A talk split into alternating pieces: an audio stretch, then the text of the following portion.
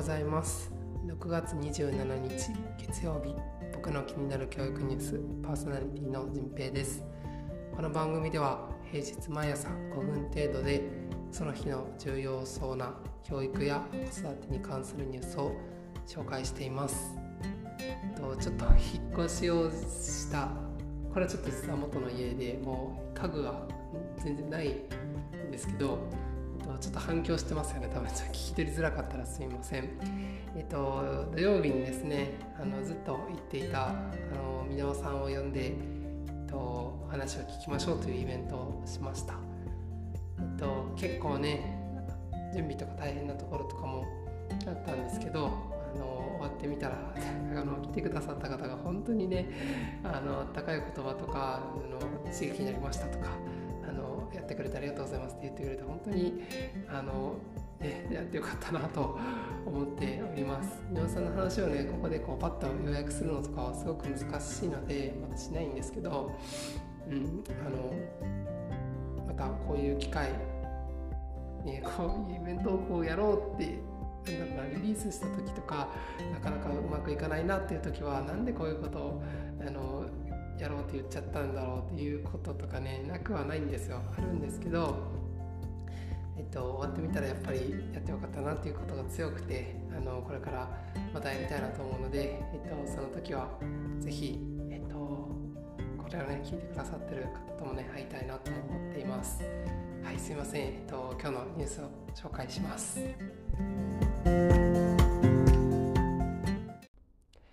今日は女性教師が多すぎ退役軍人の小中学校への赴任を推進へ中国というニュースを紹介します。中国メディアの21世紀経済報道によると小学校教員の女性の割合が高すぎることが注目を集めているそうです。中国教育部のデータによると2020年の全国小学校の1000人教員のうち女性教員の割合は71.14%に達し1999年以降男性教員の割合は50%を超えていないそうです。これを受けて中国の退役軍人事務部教育部人力資源社会保障部が共同で優秀な退役軍人の小中学校への赴任の推進に関する意見を発表しました。この意見は優秀な退役軍人の小中学校への赴任を推進することは優れた品性能力のある人材を育てるという根底にある任務の実行推進に有利であり小中学校の教師陣の学科構造と性別比率の改善に役立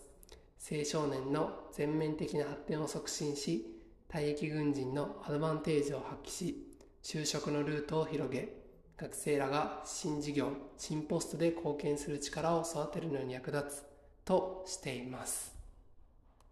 はいというわけで今日はまたあの日本にいるだけではなかなかあの気づかない実情というか、えっと、状況また法律というか法律意見というのがちょっと面白いんですけど、だなというふうに思いました。そうちょっと小中と日本の小学校の先生の性別割合を調べとこうと思ったんですが忘れてました。小学校の先生、えっと、男女比率えっと2020年度の小学校教師採用者の男女比を見ると女性の割合が54.9%と半数を超えていますそうです、まあ、採用者なんで他の年度で多い時だと6割以上の採用者が女性ということもありますっていうことなんですが、まあ、大体50%後半から6割ぐらいなので、えっと、中国のニュースに戻ると 71.9%71.14% ということで多いですね。やっぱり中国の方が10%以上多いのかなと思ってあと思います。うん、どうですかねまあえっとそう軍人さんをえっと、役割を終えた軍人さんが先生になるのを促進するみたいなのはもうこれすごいあの日本ではないだろうなっていうこととかはあるんですがあの結構その愛国教育とかをさやっていくのにはいいよねっていう意見とかもネット上ではあるみたいですごくやっぱこういう国が違えば全然あの制度も、えっと、それに対する反応とかも違うんだなと改めて思い知らされるようなそんなニュースでした。というふうに思ったでしょうか。はいすいません。今日は、えー、以上にします。最後まで聞いてくださってありがとうございました。今日もこれから1週間始まりますけども、えー、いい一日にしてください。ちんぺいでした。